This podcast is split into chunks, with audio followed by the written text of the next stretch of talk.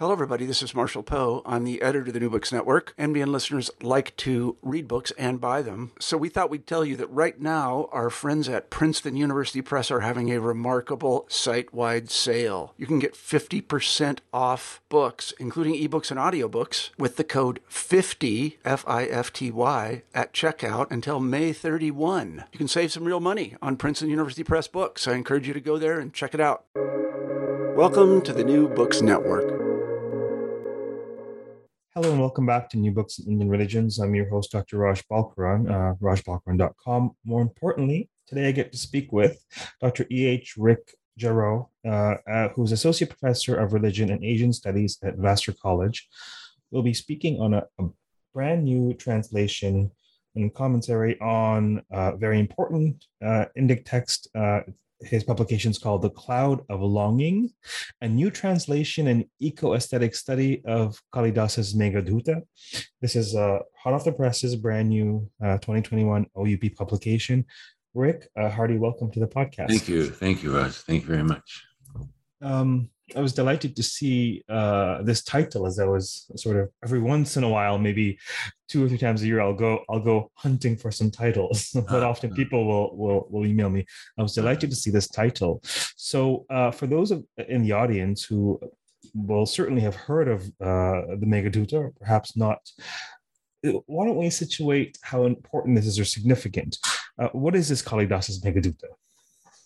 Well, officially, it's a Khanda Kavya, or a short er, classical poem, uh, which, according to later, we call them poeticians, critics, has certain certain qualities um, in it. Primarily, um, lyric poetry, still situated in the Indian epic universe.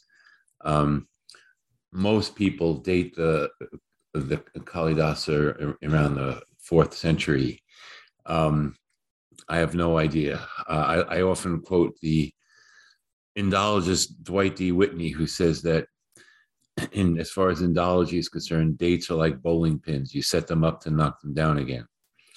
Um, but uh, um, I remember uh, speaking with my mentor, you know, Barbara Stoler Miller, who has translated Kalidasa's plays, and uh, she she had been in a process of translating Kumara Sambhava, and, and, she always said that we need a new translation of the Meghaduta. Uh, and I find I found it partic- and find it particularly timely because of the the darshan, the the vision of nature that this poem offers, um, which for me makes it topically significant as well as classically relevant. I mean, it's a stunningly beautiful poem, but beyond its its lyric beauty, there's a a, a, a vision of the natural world which is quite remarkable for me. Uh, we'll dive into that important theme for sure. Um, so this is a very beautiful Sanskrit poem.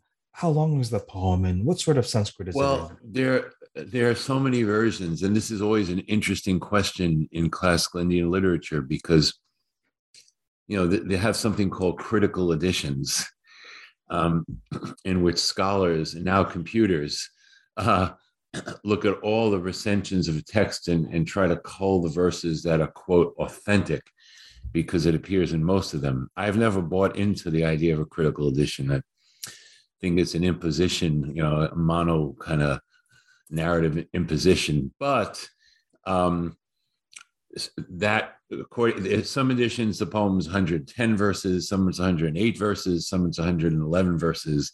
That's why I brought that up. But it's short compared to epic poems. So it's it's quite. I think that's one reason it's manageable, but it's it's also quite um, eloquent, flowery, and difficult Sanskrit. So we've had um, a, a, couple of podcasts, a number of podcasts actually, uh, uh, um, diving into this critical edition issue, whether uh, the translation of the Vishnu Purana, whether um, um, um, um the Skanda Purana project, uh, and and uh, the, their various views. Obviously, uh, there's some utility in them clearly, and there there's no shortage of, of, of issues and pitfalls. So, what did you end up using then as the text from which you translated? So I look through, you know, SK De has the critical edition of the Meghaduta. Um, but I decided to uh, kind of stay in the lineage that the poem has already been translated in, you know, in the West. And that was through Leonard Nathan's, you know, work in the 1980s.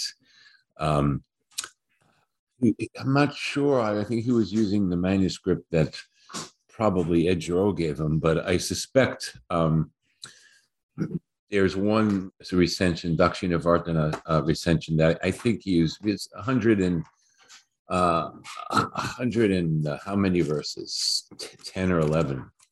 Um, but I decided to um, stay with the uh, the version that uh, Nathan used to make things uh, less complicated. I, I, you know, if, if I wanted to standardize anything, I put 108 verses, but I'm not going to be the one to decide which, which is, you know, who's the real Kalidasa. Uh, these are fascinating questions. Which brings up, uh, just on the side note, a really interesting issue about the Ritu Samhara was, uh, you know, Kalidasa's other poem, because this, I think, uh, exemplifies the critical edition argument if you go to India, you go to Kalidas Academy, you talk to you know scholars in India, everyone considers uh, Ritu Samhara to be part of the Kalidas, Kalidasa oeuvre, where Western professors do not. They think it was done by some inferior hand. Yeah, there's a there's an ongoing and fascinating tension um, with respect to uh, looking at a text or textual tradition from an etic or an emic perspective, and the right. sorts of questions we we we bring to bear on the work, and uh, there's much to be said. So it's, it's always really fascinating. That's why I ask these questions. Uh, I probably should have primed you before I hit record, but I tend to ask naive questions on this podcast to see yeah. what comes. and the next one that the next one that comes to mind is um, how do you go about translating the verses? Like, what's that process like? Oh my god! You know, know right? um, that's a it's a really that's a that's a loaded and interesting question. Um, because the, the way I work, and I suspect a lot of people work, is the first step is to get the literal translation and that that's a, a, lot of dictionaries and a lot of commentaries to see how different um, words are, are used. The, the, next step is to look at all the translations that we have, and there are quite a few. And there's some that are incredibly um, uh, liberal, let's put it that way, flights of fancy. Um, and there are others that are, are literally accurate but unreadable in an, in an English vernacular. So you have to, once you have uh, we call the abida or the basic denotative, you know, uh, translation, then you have so many choices. First of all, because Sanskrit syntax does not demand any particular word order. Um, so as a translator, you have the freedom to kind of move things around. Um, secondly, because as, as you know, just about every word in the in the Sanskrit language has multiple meanings um, there, there are many ways to do it. I kind of um, worked a lot to get the literal, um, looked at a lot of translations. Uh, you know, Leonard Nathan was interesting because I, I, still consider it a breathtakingly beautiful translation. Um, a lot of quote purist scholars do not like it uh, because it took so many liberties with the text, but that becomes the kind of the fulcrum of uh, controversy like where do you take liberties and how do you not? And my my model I, I think i was fortunate because i had a model to work from which was barbara stoler miller who you know and and i follow kind of what her methodology which is you take poetic liberties but you you have to defend every single one of them. So that's what i basically do in the footnotes. I kind of tell people like why i translated this this way. Um, but it's it's um it's poetry it's it's multiple meanings uh, it's different contexts. And and that's an interesting issue that that you kind of brought up there's the, the text and the context. Um, kavya was court poetry as far as we know and we don't know that much. We always like to imagine we know more than we do but most likely it was poetry that was recited by upper classes in the court and um, it was not a private reading experience that uh, that we have in the West, and I do my best to keep that in mind.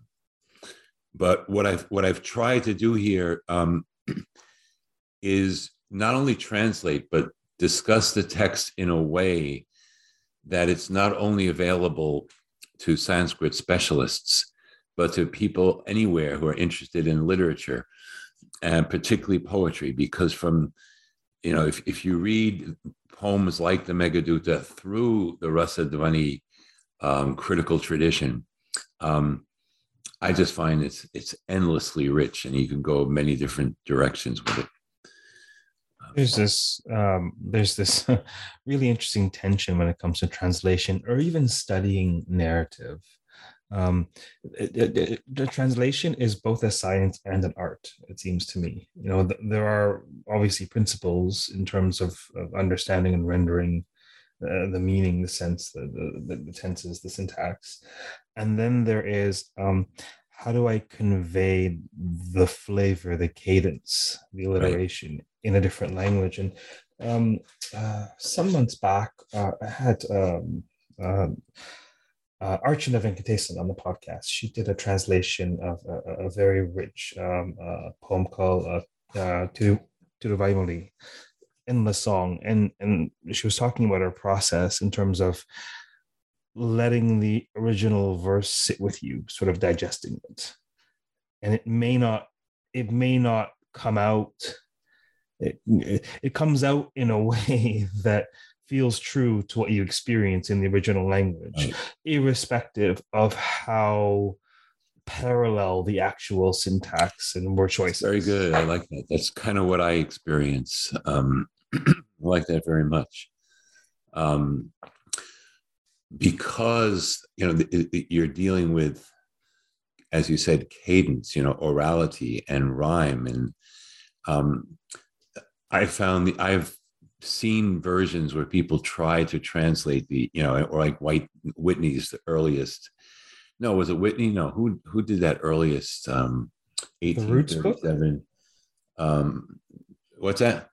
Whitney did a book on root Sanskrit roots. Yeah, no, no. The, one, one of the um, H. H. Wilson, uh, you know, the, one of the earliest translations, where he he does a poetic, he does it in English poetry and you know rhyme and and it it sounds to me anyway, uh, contrived and it's very difficult to read.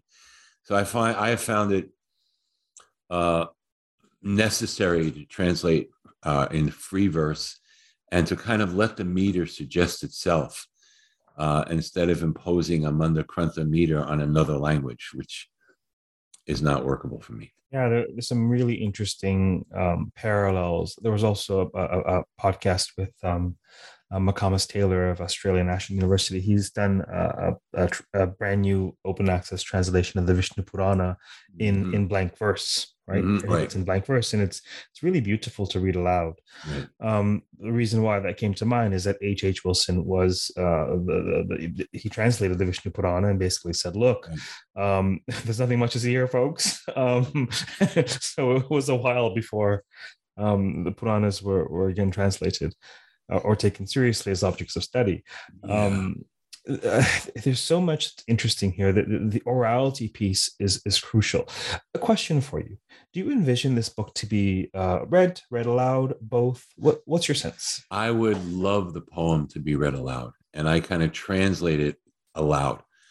Um, and I, I actually, the, at the last stage, um, I read it aloud with friends of mine who are poets, uh, just to see how it's going to, you know, how it works. Because um, we're getting back to that with electronic media and the convergence of sound and sense in, in electronic media. But I think history will show that the experience of private personal reading was going to be a rather short one you know maybe you know a few hundred years but thousand years at most so uh, and that's what i like it the the the, the classical indian vision of time uh, is quite different than the one people who are reading this are going to be accustomed to but i i see it it i i, I would like it to be read aloud and listened to aloud uh, is that possible? I don't know, but that's how I work with it. And I find um, when I, you know, read it aloud in in the translated version, the English version, it's um, that's when I can really feel if it's working or, or not. Uh, you know, reading it silently and looking for whatever you're looking for is not the same experience. It for me, it does not transmit rasa, and that's the goal. The goal oh. of the oh. literary work of art in India is to produce rasa, and in order to produce rasa, you have to recognize it. And Abhinavagupta says you recognize it by reading again and again and again, like a wish fulfilling yeah. cow. You keep getting new possibilities. Uh, so many thoughts. Which one? Which one to start with? Okay, in no particular order. Um, the idea of rasa, uh, for those listening, most of you might be familiar with this concept of uh, literally taste flavor, but in aesthetic theory, it's the, the flavor of, of the work, the taste of it. And it's interesting that the, the, the, the, the uh, taste occurs on the tongue and, yeah. and, and recitation occurs on the tongue. Exactly. And there are many times where I'll I'll tell a Puranic story from, from my teaching um, or my scholarship. Occasionally, a snippet in an academic talk or something. But for teaching, I always you know regale them with tales of old and unpack them because then they'll never mm. forget the, the themes, right?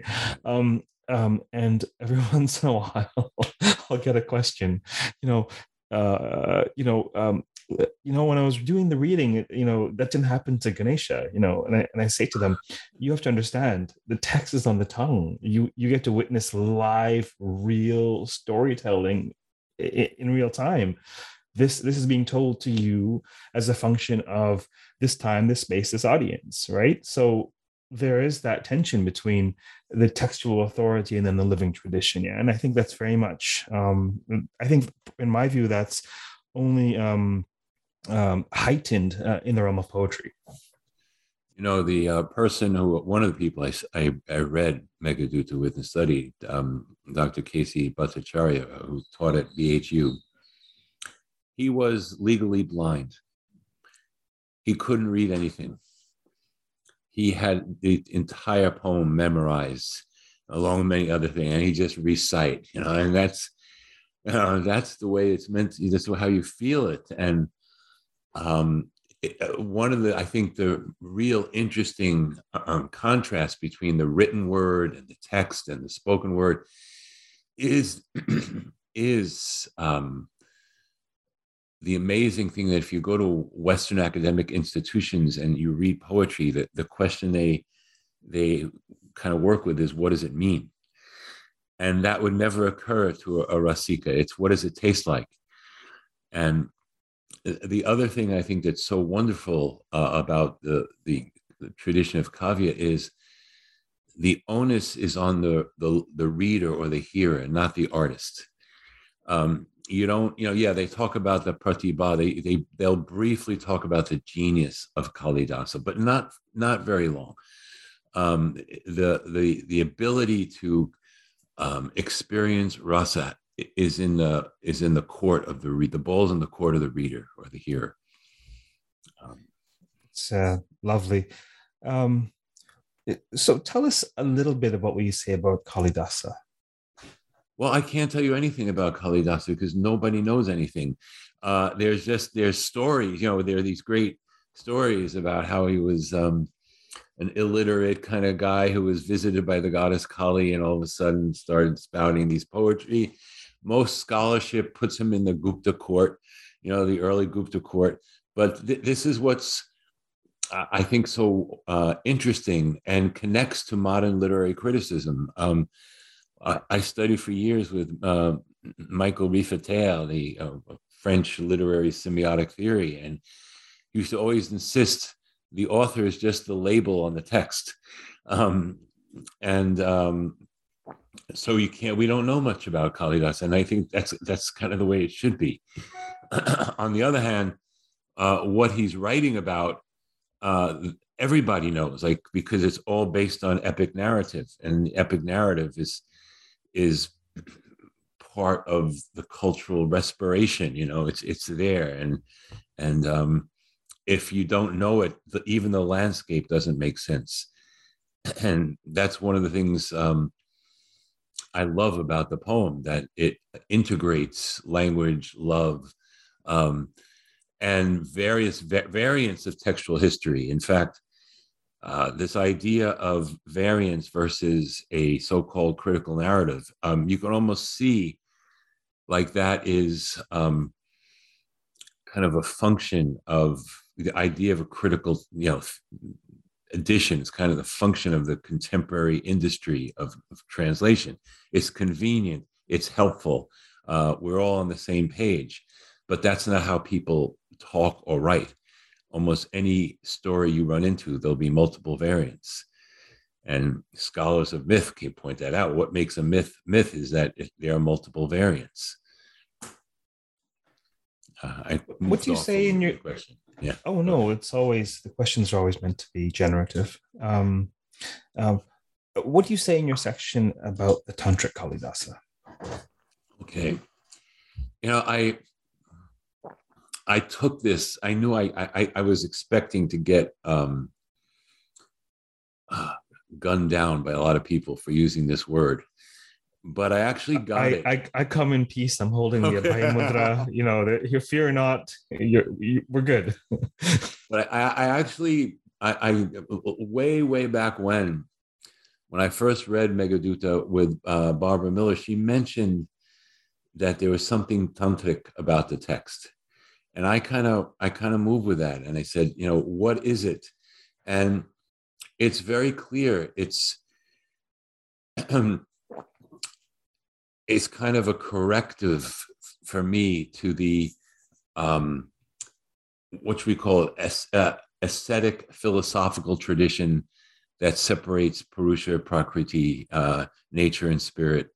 Um, it incorporates uh, all the senses along with language.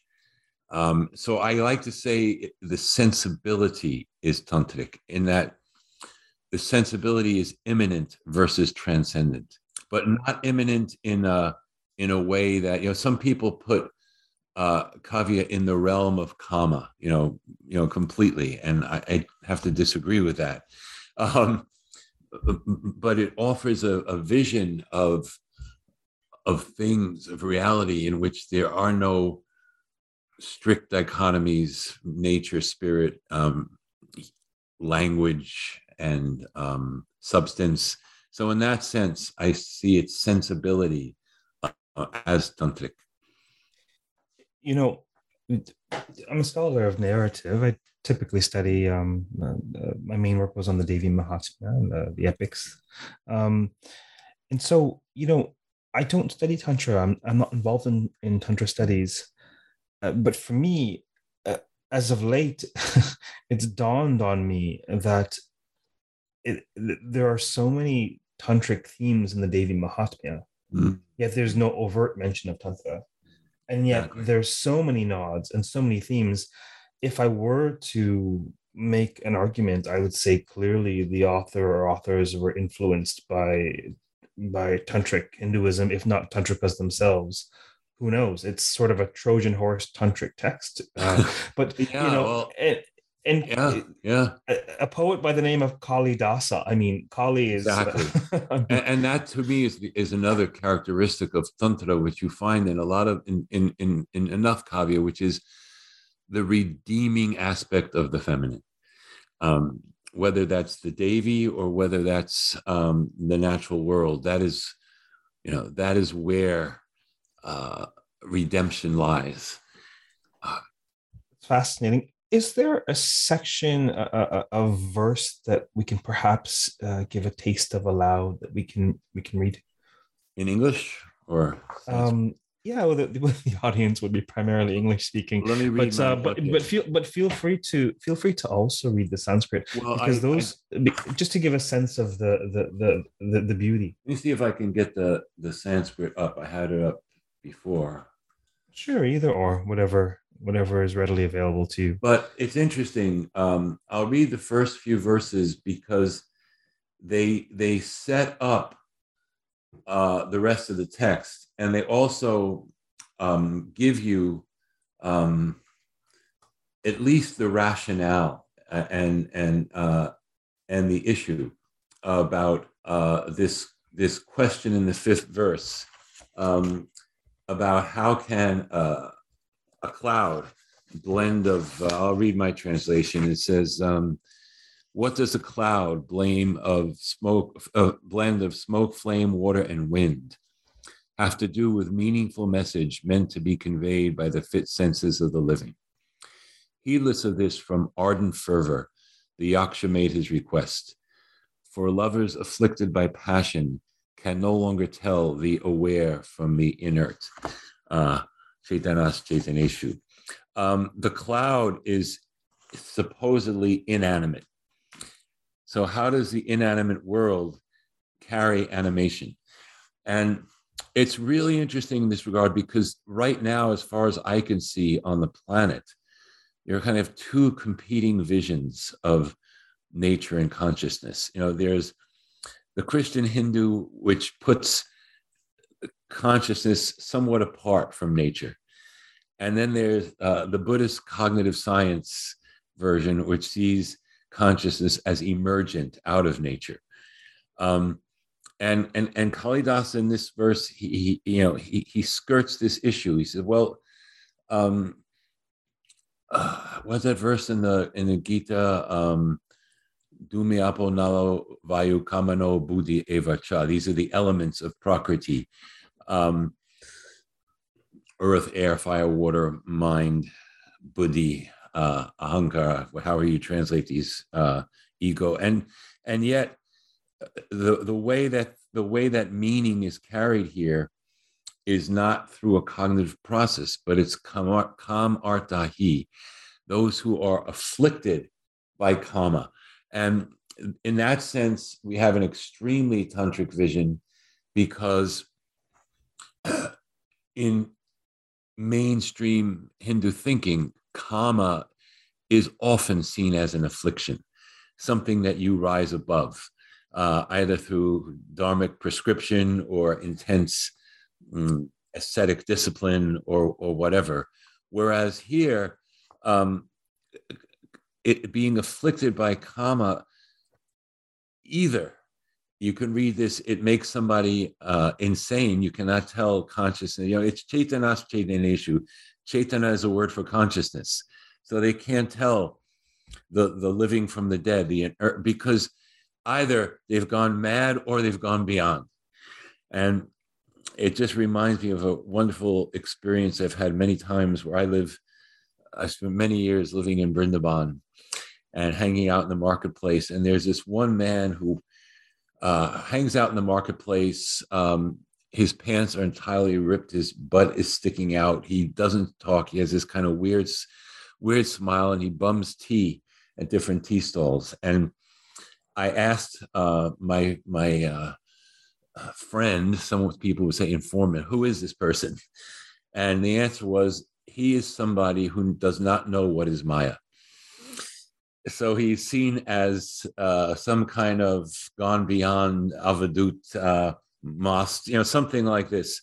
So there's there's an exaltation of the fever, which in other texts, Buddhist texts, is saying the whole world is burning, but here the burning is is kamartahi. It, it it takes you into a different um, reality. So.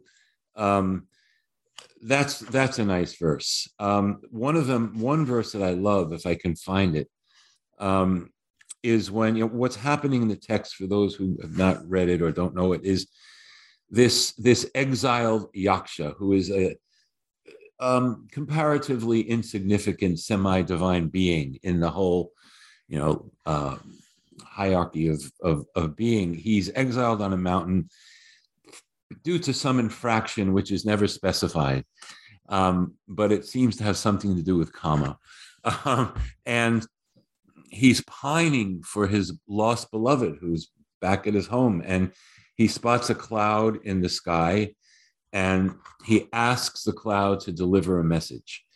And the cloud um, never speaks back, uh, but he, um, the, the yaksha describes to the cloud the, the route that he is to take, which is through various provinces of the land that we now call India, which is amazingly um, detailed and accurate in its description of things, and at the same time, philosophically acute. For example, the second verse uh, on that hill, lovelorn and months from his mate, his wrist so wasted that it had shed its golden bracelet.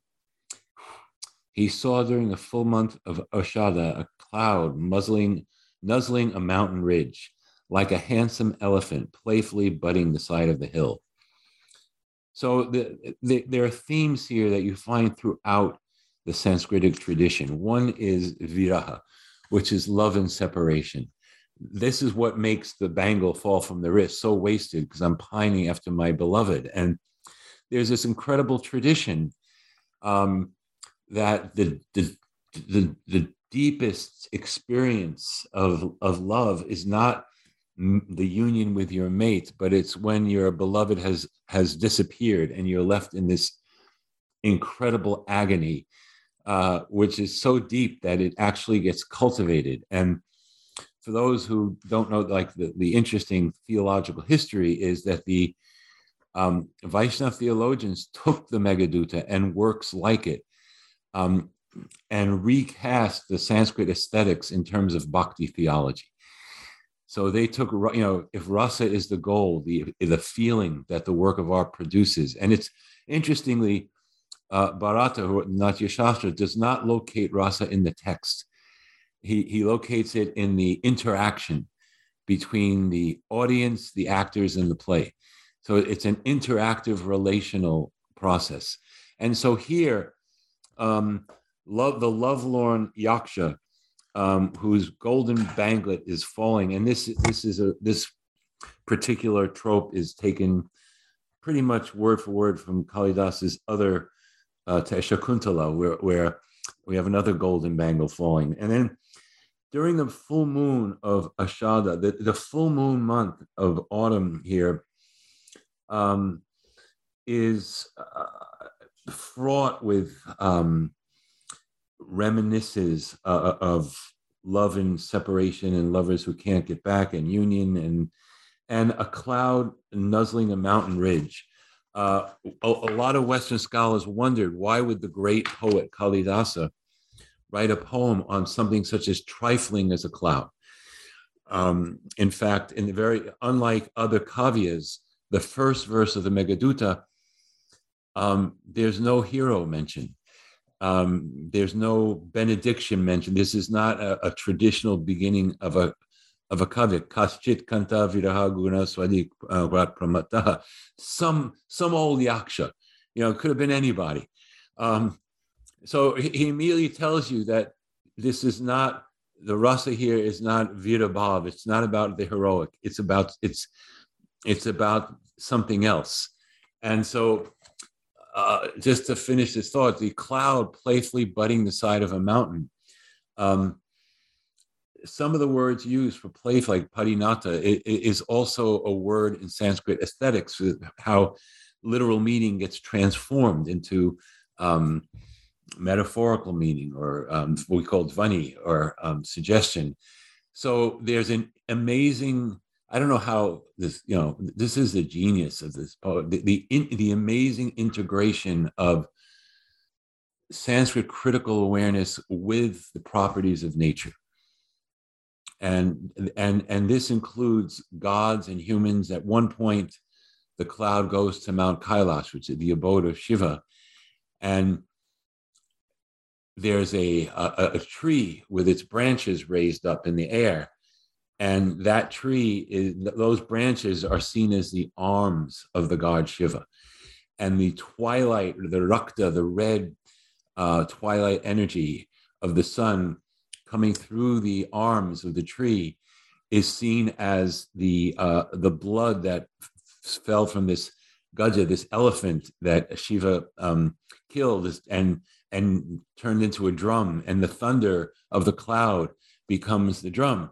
Now, here's where tantric comes in because someone might say, "Oh, how imaginative!" The poet has ascribed um, mythical scenes to nature. Uh, but uh, you know, the tantric way of reading it is no. This is this is actually happening. That that nature is a pageant, and God's, humans, history, people are all incorporated in this vision, and this celebration is going on. And what motivates it is the the anguish of of love and separation, which just you know is the engine that distills the rasa. That's the perfect segue to my next question, which is uh, the translation subtitle is a new translation and eco aesthetic study yes. of Meghaduta. How is this an eco aesthetic study? You know, this is what got me interested. I mean, Barbara Miller always said we need another translation of the Meghaduta, but do we need another translation of anything? There's, you know, a million, you know, there's so much available. But when I began retroactive reading for the upteenth time, it just occurred to me that what is being offered here is is is more than a beautiful fancy. It's it's a way of experiencing and looking at the natural world, which is genuinely topical. It's genuinely significant. Um, is is the world inert or is it you know intelligent or is you know and um, in the vision of, of Kalidasa, there is no natural world uh, apart from the stories about it. And this is also true in you know, Aboriginal songline traditions. And uh, uh, uh I've read, um, you know, books about placemaking among the Apache um, people, that there's a, the sense of place. The word I use, and this gets back to the tantric for the sense of nature and place, is loka because the word loka incorporates like many different meanings. It literally means a place. It can also mean a realm in terms of this, the type of place it is. It can also mean a people. And it's from the verbal root luka, lokika, which is, or lokika, which is the sight or the vision. So at, you're at once, you have a vision, a place, and a people. Um, and they're not distinguishable. They're part of the fabric of nature. And you know, I I I've worked at a I think a I think I could be I think Vassar College could be correctly described as a a left-leaning Northeast liberal university, you know, college, where um, uh, people and scholars who like to think themselves as progressive have established um, programs in environmental studies. But if you really look at the content of these programs, and they are 99% based on, quote, scientific visions of what is nature, quantifying gases, elements, um, whereas the, I, the idea that, that you cannot really connect to nature without the aesthetic appreciation doesn't enter into a lot of contemporary environmental discourse. And in fact, the only, uh, I'm sure there are others, but the only two Western scholars who I know who really talk about this are not Sanskritists and not literary people. They're, uh, I guess you would call the late James Hillman a depth psychologist. And um, uh, I think Hillman's Hillman's mentor uh, Henri Corbin, who studied um, Islam and Islamic aesthetics, and talk about himma or the the appreciation through the heart as as a as a kind of third pathway. I think that, that the the vision of nature in the Meghaduta exemplifies this, and it's telling me that without imagination, uh, your nature is just an objective fantasy. It's what Blake called Newton's compass. There's um as you're speaking, what comes to mind, um, the the podcast is really a space to to to spotlight whatever we're we're currently talking about. I, I don't you know take sides particularly in terms of methodology or conclusions or, or this or that uh, uh, but I have to say, much of what you say resonates. Uh, what's coming to mind is, I believe it was last month or a couple months ago, um, in the timeless time of this COVID world. Right? Um, I was asked to do um, uh, I do the occasional public talk, uh, and it was to for a group called what was it called Hindu Climate Action. Mm. I believe that there are there's some um, connection. They're, they're they're affiliated in some way with the with the OCHS where I teach, but okay. the, they were they weren't looking particularly for um, uh, uh, um, an environmentally oriented talk, they are always interested in sort of enriching their knowledge of of, of Hinduism, right? Mm-hmm. And so I thought, okay, well, it happened to be uh, around Navaratri. I thought, okay, it's Navaratri. Uh, this is my area. Let's present on on the Devi and and uh, the Devi Mahatmya and the, the vision in that in that in that text. Mm. And as I was preparing the slides, I realized okay, this is a fantastic text to present um, with respect to their interests. And the, the talk was called Why the Goddess Cares About um, Activism or, mm-hmm. or, Climate Issues. It's mm. a worldview that's radically different from the one we've internalized. We've yes. we've internalized our our collective civilization that we're teaching and speaking in uh, has internalized a notion of nature being a created thing separate from mm-hmm. humanity and divinity. Mm-hmm. Um, and it's a radically different view in the Devi Mahatmya, even within the, the Hindu world, where it's saying the Devi is the, the, the supreme divine, is the fabric of nature. And she's hymned as uh, uh, to that goddess who lives in all beings in the form of hunger, sleep, thirst, etc in the very yeah, natural yeah, world right, right. and that's a completely different vision that's one where that's a sort of theological or philosophical platform that is conducive to why one would see you know the grandeur of the divine in nature quite literally. Yeah yeah yeah um that resonated something. I was um, um you see, I, I, I, immediately, I, was, I just noticed in myself the predilection to kind of retreat into philosophy. so in my silence, I was thinking about this relationship between self and nature, and the the when the Vaishnava theologians like took the Meghaduta and people like Jiva Goswami, they they said, uh, you know, Achintya Bheda Abheda Tattva, which is like the Vaishnava version of Rupa Shunyataiva Shunyataiva Rupam, that um, things are simultaneously one and different. So, in many ways, Meghaduta offers an interesting resolution to the self other self nature dichotomy in that, yes, we are, you know, we're part of nature and we're separate at the same time. Um, and um, and yet that that I think the other insight into the natural world is that there's no objective world. This is where the tantra comes in without the story that you have around it. I have a friend, I called him, I call him the disgruntled poet, uh, Sharad Chandra, who I hangs out in a coffee house uh, somewhere in North India. And uh, he once suggested when I was working on this, he said, you know what you should do? I said, no, tell me. He always tells me what I should do that you should go to these different sites that Kalidasa describes in Meghaduta and film them as they are today. And you'd be it would be devastated because like uh, Dr. Bhattacharya used to tell me, you know, I've never seen the stucco roofs of Ujjayini, you know, that Kalidasa talks about. Um, in fact, when I was studying uh, Meghaduta with uh, Dr. Bhattacharya, he lived like a hundred yards from Ganga in Benares. So every day to walk to his, you know, dwelling, I walked by Ganga's. I was living by Ganga's side anyway. And finally, one day I just couldn't take. I said, "Tell me, you know, you have all the knowledge. Why is the Ganga so dirty?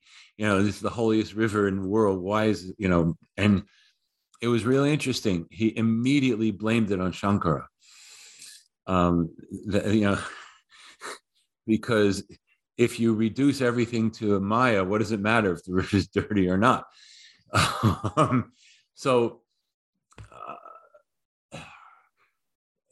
you know, I think there are reasons why uh, texts like the Meghaduta, I would argue, have been marginalized. Um, whereas, you know, you have epics of, you know, epic TV shows of Ramayana and Mahabharata, but Meghaduta does not offer a well known story. And it offers an experience of the natural world that we might have on a beautiful day, but we generally don't live with that. Um, that we're part of this living continuum. And I think Meghaduta, it doesn't, what's so beautiful for me and powerful, and I, why I love this text so much, it doesn't illustrate it, it embodies it. It just, and, and, and this, this would put people like, I don't know, Saussure, Ferdinand Saussure, you know, in mental institutions like and Descartes, you know, people who see language as arbitrary and something different from nature. But uh, that's not where Kalidasa is going. Um, so you touched on this uh, in, in, passing earlier, uh, but let's flesh this out. Who is this book for? Who would most uh, resonate with it? Who would benefit from it? I I I wrote it. I I I constructed it for people who have an interest in world literature. Um, it's not a book for Sanskrit specialists. You know, there, there's plenty of very sophisticated work on the grammar, the flora, the fauna, the history, whatever. I wanted to introduce the, the sensibility of Kalidasa uh, to people who are conversant with, I don't know, uh, Scheherazade, A Thousand and One Nights, you know, with with with different visions of literature. Um, I I refer to people like William Blake extensively here, um, in terms of again uh, the power of imagination. So um, and and I state very early on that as a you know a Western body and mind, I cannot help but read Kalidasa through Shakespeare, Milton, Yeats, you know, the, the English poetic tradition. So I wrote this for people who would read those poets, for people who would read Joseph Campbell, for people who would be interested in um, issues of aesthetics and imagination, but within the context of world literature. My contention is if you if you if you've read Shakespeare, you should have read Kalidasa. And they're synony, you know, they're they're both monumental poets. And in a world in which boundaries are being weakened, if not dissolved, um, we need a, kind of an understood body of world literature and not just what I like to call camera tour camera tours of the other. You know, this is the Indian view. You know, the Meghaduta is challenging me um, is nature alive or dead? Yeah. Yeah, uh, rather, uh, certainly the, the poem will offer a great deal of insight into ancient India or Kalidasa, um, various subfields within um, Indology or, or um, Hindu studies. Um, and um, I think I agree with you. More importantly, profound uh, feats of culture, of the imagination, of, of the intellect, like profound poetry such as this, works of art, they are appealing to humanity and they're engaging you as a person, yeah. not as a class, not as a group, not as a gender. They're engaging you about what it means to be living, breathing in flesh and sentient. Well, let's take this a step further, which I see as the most controversial contention of this book, which is that I argue that Western literature, literary studies, has unconsciously, unknowingly, and uncritically become wed to a linear historical model of understanding. You understand an Upanishad because, you know, when was it written? You know, where? And these is, you know, and even uh, contemporary literary critics, like you know, in the West, like Northrop Frye, you know, um, talk about you know reader response like it, that the, the text does not have to be read extrinsically. It can be read intrinsically to itself. Um, people who study for example i'm, I'm not talking about um, boutique yoga but real yoga um, they don't really spend much time in like when it was founded by whom where. It's like what is your practice? How does it work now? And the whole tantric idea is something that seemingly happened 10,000 years ago is just as live now because the, the time is, uh, you know, what's that great Upanishad? I can't, I can't, I forgot to say. Um, Varacha Bandhanam, a verbal handle that we have put on things. But the mountains, I had a friend who went to a, a kind of seminar where they asked him to go out and talk to a tree. So he, he went out in front of a tree and he said to the tree, I have 20 minutes. What can you tell me? And the tree repeatedly said back to him, I have no idea what you're talking about, what 20 minutes means. Um, so, um, this to me is really important that the nature Kalidasa is speaking about is not a nature that is bounded by a particular geographical or cultural construct as we would like it to be, because that makes what we're doing the latest, the greatest, the most progressive. But in fact, um, well, story will tell it all. My uh, the other late um, Sanskrit teacher of mine, the irascible um, trickster Alex Wayman, was once asked at a conference. He was someone challenged him at a conference. He was a scholar of Tibetan Buddhism. Someone challenged him. Said, "Where are you getting your information? Where are you getting this from?" And he says, "I follow. Um, I'm getting this all from Tsongkhapa." And and the interlocutor said, "Yes, but he lived in you know hundreds of years ago. He's been dead since the 14th 1400s." And um, Wayman responded, "Maybe for you he is." Um, but um, you can see very clearly in Meghaduta that the epic, the Mahabharata, is a is the living, breathing backbone of this, and it's a it's a it's a jazz riff on Mahabharata.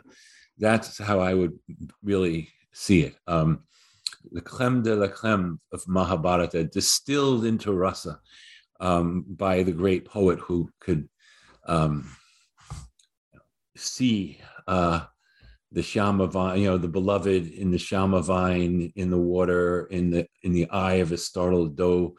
Um, you know, um, th- this is this is um, really it, it's important to me. It's serious because the, the time and space fixation has already been demolished by electronic media, and um, so enough said. Uh, one yes. other just in, yeah, just one other part of this is the the the centrality of the word smara. Um, when we say memory, which means memory as a root, and even you know the, the the best historians will admit that history is nothing but the search for a plausible narrative. Um, it's not about what happened. And T.S. Eliot, who studied Sanskrit for three years at Harvard, understood very well when he uh, rewrites Chaucer at the beginning of the Wasteland, like um, April is the cruelest month, lilacs in the dead land, mixing memory and desire. Well, the smara memory is also an epithet of kama, uh, the personification of desire. So the understanding there is any historical memory is coming from your own desire body, how you wanted to see it, how your unconscious wants to see it. Um, so time and space become fluid fascinating and provocative idea indeed. Um, oh, uh, before we close today, was there anything else you wanted to share about the book? Um, yes, I guess I, I, you know. Again,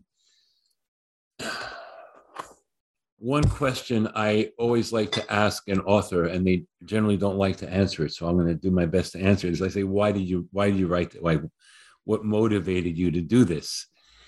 Um, and my sense is that what the, what the Meghaduta offers is a poetic perception of reality, which has become marginalized extremely marginalized in a um, like the post Cartesian capital world fueled by capital. Um, and it's the argument for me, or, or the, the value, is that seeing this, it's helped me see nature. I can never see a cloud in the same way again. And it brings me back to a poetic perception of reality, which is not bounded by fear of what's right and wrong, what's the meaning, what's not the meaning, but the trust is in the um, it's interesting the word in sanskrit and this will be a good ending for me for someone who appreciates poetry and who can taste rasa is sahridaya literally with heart. Um, the heart as the organ of perception and that's that's what really moves me here. Thank you very much for appearing on the podcast. Once again we've been speaking with uh, Rick Jarow, um, uh, professor of religion and Asian studies at Vassar College on the Cloud of Longing, his brand new translation of uh, Kalidasa's Meghaduta. Until next time, uh, stay safe, stay sane, keep listening, and keep contemplating um, aesthetic experiences facilitated uh, through the natural world. Take care.